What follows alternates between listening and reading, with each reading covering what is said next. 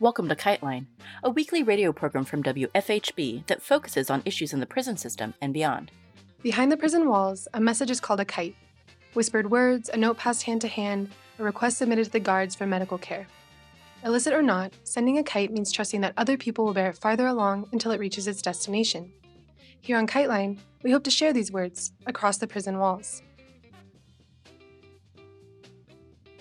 We start off with our monthly roundup of prison disturbances as compiled by Perilous Chronicle. On Monday, August 1st, three prisoners escaped from the Concordia Parish Correctional Facility in Ferriday, Louisiana.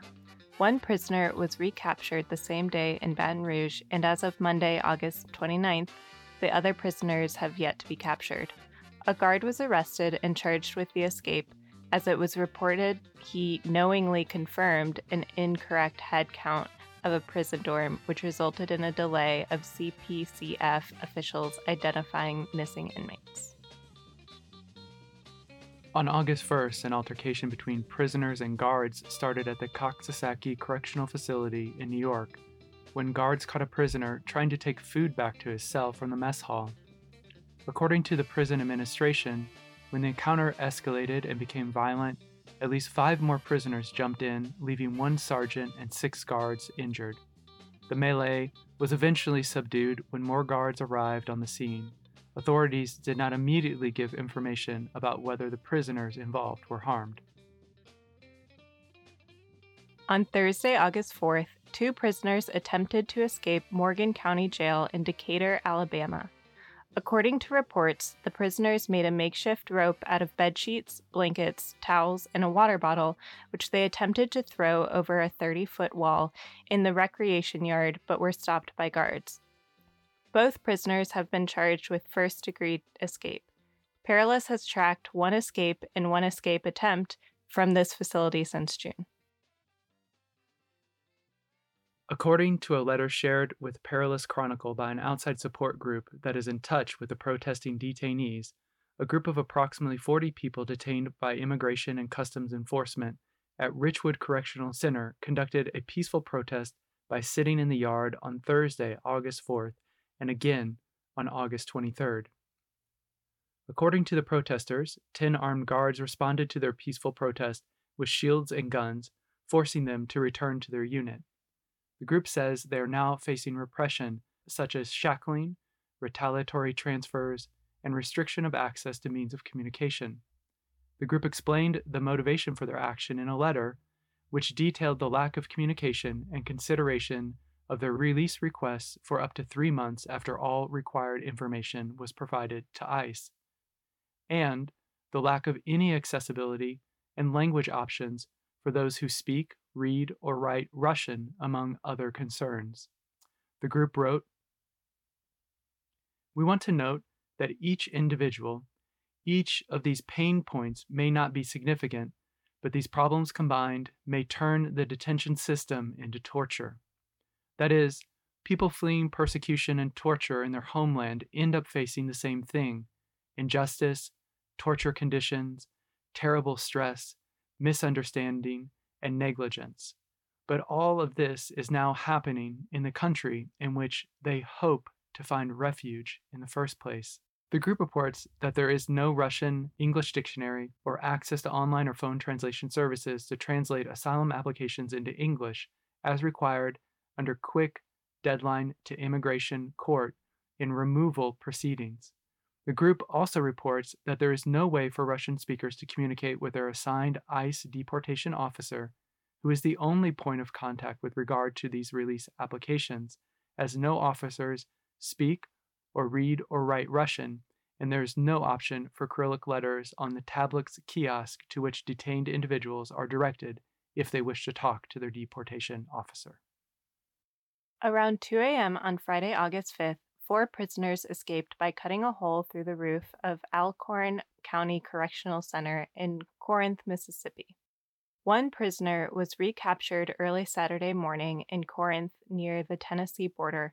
The other three prisoners were recaptured in Baton Rouge, Louisiana. Three other people have been arrested and charged with aiding the escape. On Thursday, August 11th, a disturbance broke out at the California Correctional Institution in Tehachapi, California. Although very few details have been made available, media reports refer to the event as a riot. Six prisoners were injured and transferred to the local hospital for treatment. Prison guards subdued the prisoners using chemical agents and less lethal foam rounds. On Friday, August 12th, prisoners detained in the Orleans Justice Center refused to go on lockdown and refused staff from entering their pod. The uprising lasted for three days. As reported by It's Going Down, quote, after prisoners barricaded themselves inside their pod, one of 24 within the facility, prisoners issued both a set of demands and held makeshift signs visible to those on the street reading, Help Us while communicating to supporters and family members who rallied outside the jail. Prior to the uprising, prisoners were on nearly 20 hours of lockdown due to staff shortages. During the uprising, prisoners reported that the facility was denying them water, food, and medicine, and also said that the water was turned off. Prisoners were communicating through the toilet system to coordinate with barricading the pods. IGD also reported that, according to local news, quote, a similar demonstration occurred in a women's pod but was resolved quickly. Sheriff Hutson said that pepper spray was used on one inmate in that incident, end quote. On the evening of Sunday, August 14th, after prisoners began flooding the pod by triggering the sprinkler system, it was, it was reported by the LDOC that the Louisiana Department of Corrections and the Orleans Parish Sheriff's Office raided the barricaded pod, removed and transported some prisoners to a DOC maximum security facility, and stated they used, quote, best practices to de escalate the situation, end quote. But they did not report what force or weapons were used during the raid. The Lens reported that beanbag rounds, flashbangs, and a sting ball grenade were used, and that one prisoner was kicked in the face by a guard during the raid. The Lens also reported that five prisoners were taken to the hospital for, quote, non life threatening injuries. It's Going Down published the statement released by the prisoners during the uprising. Quote, We the people are tired of being treated in such an inhumane manner. It is nefarious the way your staff members continuously violate our due process and civil rights unsympathetically daily. Nonetheless, we are not on segregated, disciplinary, or extended lockdown to be thrown into our cells for 20 hours a day, or at any time the staff feel as such. The staff lets us out of our cells from 8 a.m. until 12 p.m. for the top tier, then 12 p.m. until 4 p.m. for the bottom tier, when half of us are unable to contact our relatives until after 5 p.m. once they return from work. We are demanding an immediate resolution. Washer, dryer, and kiosk replacements, basketball replacement, four books a month, and the 20 photos a week restriction lifted. Mail to be delivered, and if refused, to be informed why. 30 minute visits put in place. Toiletries to be given weekly and on time. Proper medication and sick calls to be taken seriously to be allowed recreation time from 8 a.m. until 10:30 p.m. No reading material should be denied. To be taken to court on the court appointed date. Transportation has repeatedly not come for several inmates. A second TV. Remove the tint for verification of whom we are communicating with, i.e., warden or sheriff. End quote. On Sunday, August 14th, 150 prisoners at the Monterey County Jail in Salinas, California, ended their two week hunger strike. According to the sheriff's office, the strike began on August 1st with more than 900 prisoners refusing meals prepared by the jail. The striking prisoners were joined by their loved ones outside to demand better medical care and food prices, longer socializing times, the reinstatement of COVID 19 protocols, and two rounds of clean clothes per week instead of one. On August 18, 2022, at about 6:45 p.m., approximately 20 to 25 prisoners refused to return to their cells at Erie County Jail in Sandusky, Ohio. After threats of force from officers, prisoners slowly returned to their cells. Photos of the incident show prisoners covering their faces with t shirts and other clothing in anticipation of the use of chemical weapons by the officers. Two prisoners who have been identified by officers as primary participants have been transferred to a different facility following the incident. Prisoners at Rhode Island's only maximum security prison went on hunger strike on August 21st, according to advocates from Behind the Walls Committee. The strike comes after many prisoners in the facility passed out due to extremely high temperatures and poor ventilation during a recent heat wave.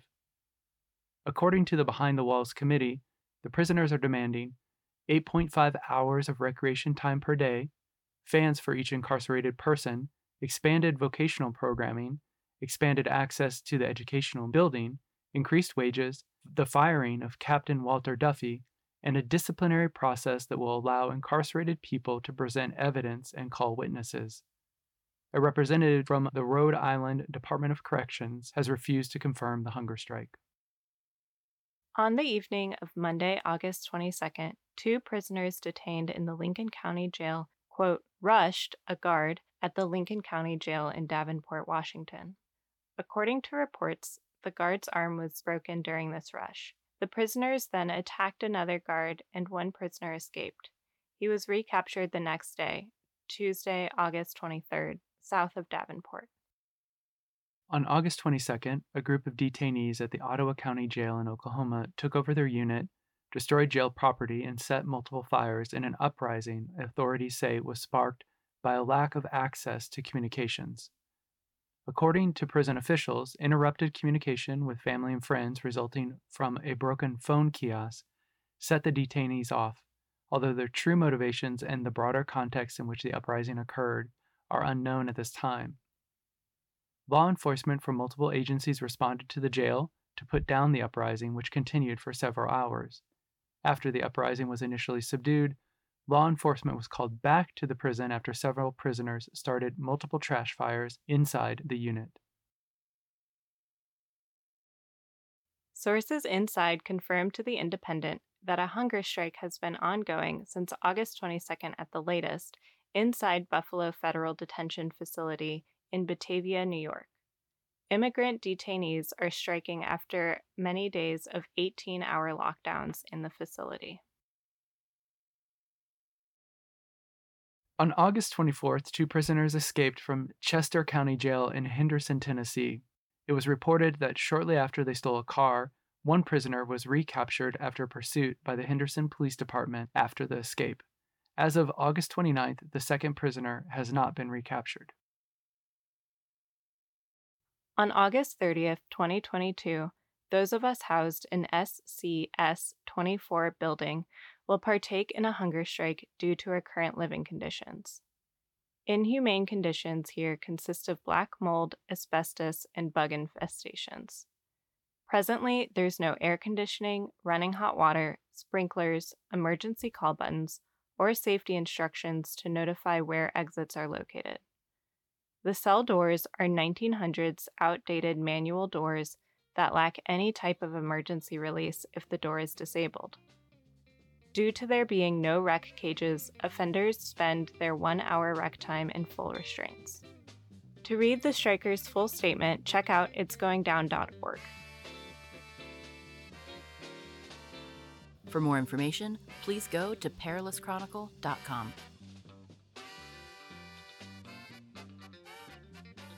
In celebration of over 300 consecutive weekly episodes of KiteLine, we're revisiting some features from our archive of shows. In this clip from episode 58, which aired in 2017, we return to the topic of incarceration's impact on families.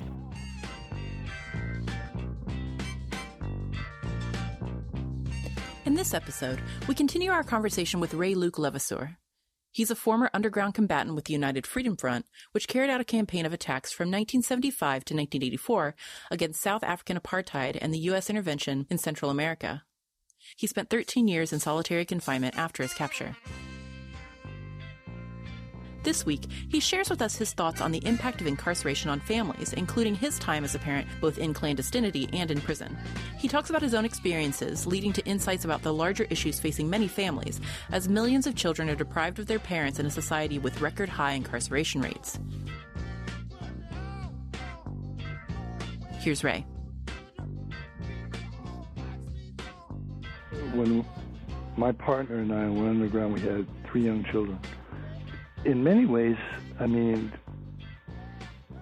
it was a for the children and as a and for the as a family, it was very comfortable, happy time. You know, we went to great lengths to try and keep our children safe and away from any actions that we were involved in. That said, it was like, uh, and I've said this many times, is is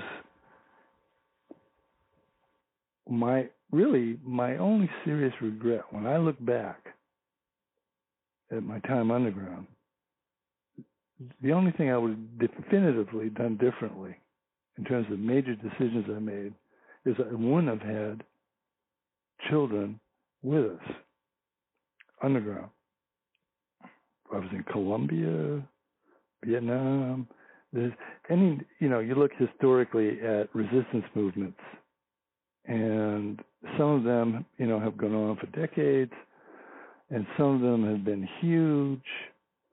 And in those kinds of situations, uh, there was, you know, a component part of this movement, this resistance, in which you could have a family. The children could, you could have liberated areas.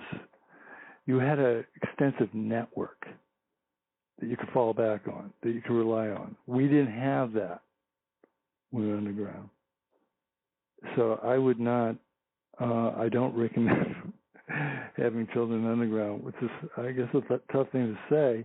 Or even, even if you, you know, it, it, it's like it goes back to decisions I had to make when I was underground involved really serious matters. And I didn't make those decisions based on emotion. I had, it wouldn't have lasted. Wouldn't have lasted. You can have emotions as, as part of it, but it's got to be subsumed to your more rationalistic approach to things. And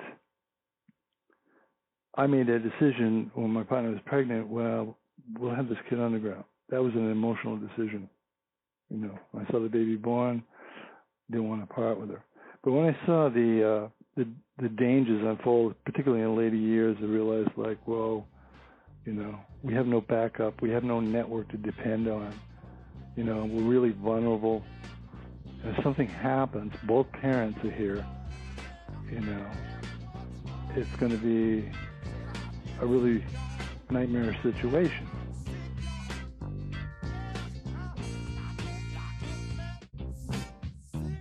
I think I, I think you know it's not like we're living in a time when there's a big underground movement in this country, but it's that's an issue that that that you know based on time, place, and conditions. But time, place, and conditions that existed in those ten years I was underground didn't warrant having kids there. That said, once we were captured my first concern was we had a lot of concerns right away because they were kicking the out of us, and we were looking at you know spending the rest of our life in prison and all the rest of it.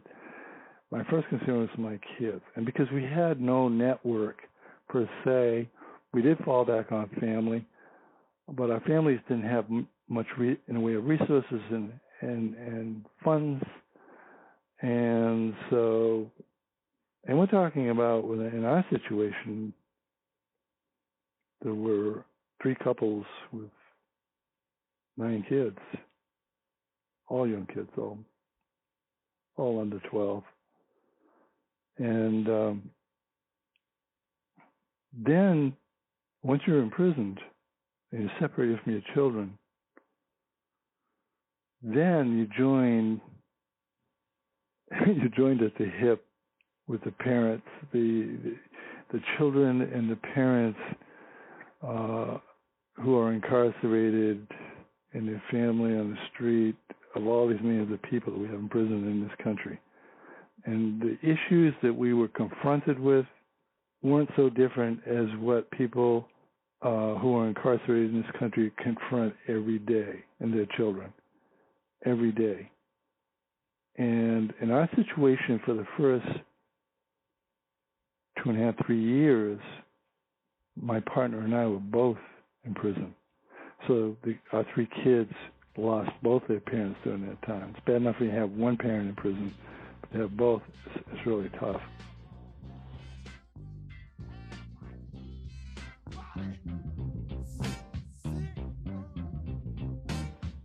So then, you know, you know, I was in some extreme isolation conditions. So, you know, for years and years, I, I watched my three young daughters grow up on the other side of a plex, plexiglass wall where we couldn't touch. We had to talk on phone receivers. Um, th- that's the kind of barrier that any parent children has to deal with in terms of trying to survive the incarceration of one or both parents in both a physical, mental, and spiritual way to try and um, maintain those family ties and to try and maintain those relationships. Because everything in this gulag in this American prison system is designed to destroy the family.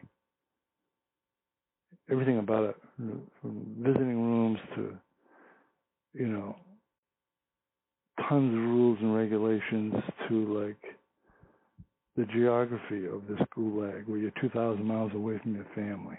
Or you're doing time within a state like New York, which is, you know, the majority of prisoners in New York State prison are from the five boroughs in New York City, but where are those prisons located? Hundreds and hundreds of miles in upstate New York. So they, so, you know, looking at, in my case, long term imprisonment and being extremely isolated. When I was at Marion, when I first got to Marion, we, we got one 10 minute call a month. I get three kids. I have a mother. I have a brother, you know, and I get one 10 minute call a month. Uh, that's not that's not conducive to maintaining a relationship with three three young children. And and when we can raise the money from supporters that allows those children to travel say, out to a thousand miles out to Marion to visit, they can't even touch you. They got to talk to you on another phone on the other side of the glass. And and um, so I think I I you know the political prisoners, in the sense of, I think, family and maintaining family relationships and all the challenges and barriers. Like I said, it's a lot like what other prisoners have have to go through as well. And I think it's there's a um, I think there's a tendency with this issue and, and sometimes with other issues to, to say, well, if if if you are a political prisoner, you know, you struggled against against apartheid or you struggled for Puerto Rican independence, you went to jail for your principles. Your principles were the bedrock on why you went to prison. You didn't do anything for personal gain or profit. You, and there's a tendency to think, well, that's enough to enlighten any kid. Any kid's going to see that and say, hey, my dad fought, fought for Puerto Rican independence. In some cases, that's gonna that will be enough, especially if you have the kind of you know a political family that's that's steeped in that history of whatever you're in prison for. Um, but that's a gro- gross oversimplification in terms of trying to apply that to everybody. I know a lot of political prisoners and former political prisoners. All you know, most of them have had problems of one kind or another with their, uh, you know, difficulties in the relationship with their children at various stages uh, growing up. But rather than emphasize my problems, which still vary from one year to another and, and exist now to one degree, just like they existed years ago, I think I think that the, the common issue that applies to anybody that's in prison who has children, it applies to all of us because the prison system, it, it, it just it's part of the, it's part of grinding you down. It's part of like stripping you of your humanity, you know, attacking your senses, all five, what you can see, what you can touch, what you can hear. I also think that those who suffer the most from this, I mean, I, I've seen I've seen men cry after you know a visit with their children they couldn't touch. But those who cry the most, and what we're talking about here, dealing with the the irrational barriers the prison sets up between you know to separate and destroy families, those who suffer most in this are the children. Sometimes when they're real young, they don't understand. When they start to get old enough and they start to understand, they feel like they've been abandoned, and, and it doesn't necessarily make any difference what you're in prison for. You're not there. You're in a cage in a box somewhere, you know. And you know, ultimately with my my children who are now grown and have children of their own was like I made a decision, but the decision impacted them. My decision was political. I wanted to go out and militantly shove it up apartheid, and I did everything I could to make that happen. And I'm not sorry I did. But that decision has a lot of consequences. One, I spent 20 years in prison for it. Number two, I still got two co-defendants in prison for these type actions. But the other thing is, the family suffers, children suffer. It could be a lot better, and it should be a lot better in terms of what we do for families and children. One of the things I'm working on with Impact right now is a fair chance ban the box bill. I mean, this is getting a little bit away from this, but think about it. Anybody that's coming out of prison that had kids, you need a job.